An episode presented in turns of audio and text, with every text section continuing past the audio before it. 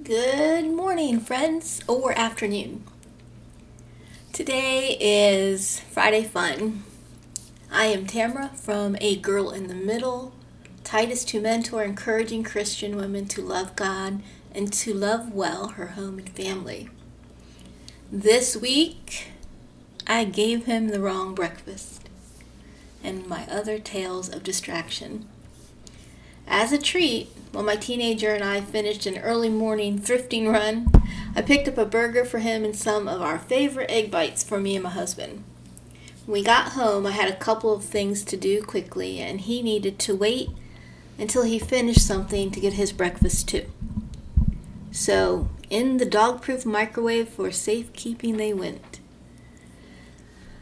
I'm sure most, if not all of you, can relate. I was doing laundry, working on something at my desk, helping my son, and probably a handful of other things at the time when I had a second, finally, to grab my breakfast.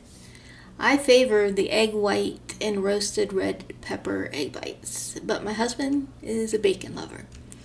Fresh coffee in one hand and my egg bites in the other, I sat down at my desk and started working away. Work, bite, work, bite. Wait, wait. This is yummy, but it tastes a bit bacony. I had had my husband's egg bites, and I'd eaten half of one. Ran back to the kitchen to swap it out. My son came in. He had something to say or ask. He likes to talk. This is a normal part of life, and I continued to fix the egg bite debacle and listen, respond to him. I probably change laundry or something in these minutes too before getting back to my work at hand in my desk. Work, bite, work, bite. Huh? This too tastes like bacon and cheese. Did they not give me egg white bites today? Back to the kitchen, microwave. I open up the bag, and what to my wondering eyes appear? An intact pack of roasted red pepper egg bites. Here, I place yet another half of my eaten husband's egg, and I split mine for him too. Now, he has four halves of four different egg bites. That should confuse him. I explain that somehow, somehow, not once, but twice in the same few minutes, I mistook his breakfast for mine, which means I took his out twice and twice. Brought it with me instead of putting it back, waiting for him. He didn't care about his food. He's easy like that.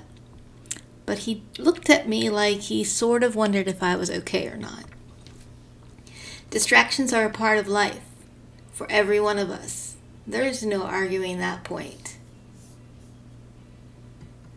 If you are a mom of young children, I know you have stories of what I call stupid, silly things you've done out of pure distraction, just by raising children. Things stupid, silly, such as putting car keys in the refrigerator, or cat food in your husband's lunch bag, and the like. I'd love to hear your comments. So please just add them to the post below or send me an email Maybe I'll share them someday because we'd all love to feel better about the fact that we're not the only ones suffering in this way. Yet, there's another side of distraction we should look a little bit um, more carefully at. We should just be a little bit more aware of it so it's not so disruptive in our lives. We know her as Mary. Here in Luke chapter 10, verse 41. But the Lord answered her, Martha, Martha, you are anxious and troubled about many things, but one thing is necessary. Mary has chosen the good portion, which will not be taken from her. Which will not be taken from her. I think we get from this account the wrong message sometimes, and that is Mary was good and Martha was not. But that isn't what the Lord was pointing out. Martha was being hospitable. Hospital- hospitality is good. Have you had friends over for a meal or coffee or tea? Did you prepare? And did you then put your feet up while you had company in your home and at your table? I bet things were neat, tidy, pretty, and well planned and executed as you entertained and fellowshipped. I can see the same for Martha. She was distracted, but with doing good things. As their host, she was serving all well. She was making sure her guests were taken care of. But this good was not necessary, and there was a better good to be had. She was missing it. I know this week's breakfast eating mix up was simply a stupid silly, but our busyness as women in our homes is a real threat to the greater good most of the time if we're not careful, we'll miss meeting with Jesus for something not nearly as important, even breakfast. I hope to encourage you this very day to think about what you're missing. Have you spent time with the Lord? Is there something you could be doing differently to sit at His feet for your own soul?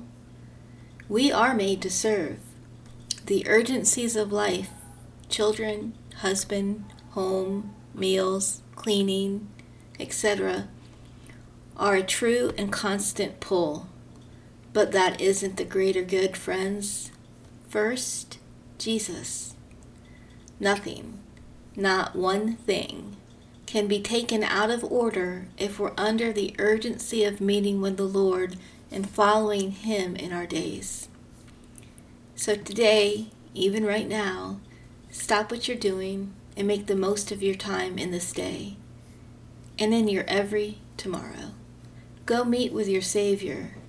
He loves you best, and He wants to meet every one of your needs. Ephesians 5:16 making the best use of making the best use of time because the days are evil. God bless you. I hope to see you back here Monday for Marriage Monday. Have a great weekend.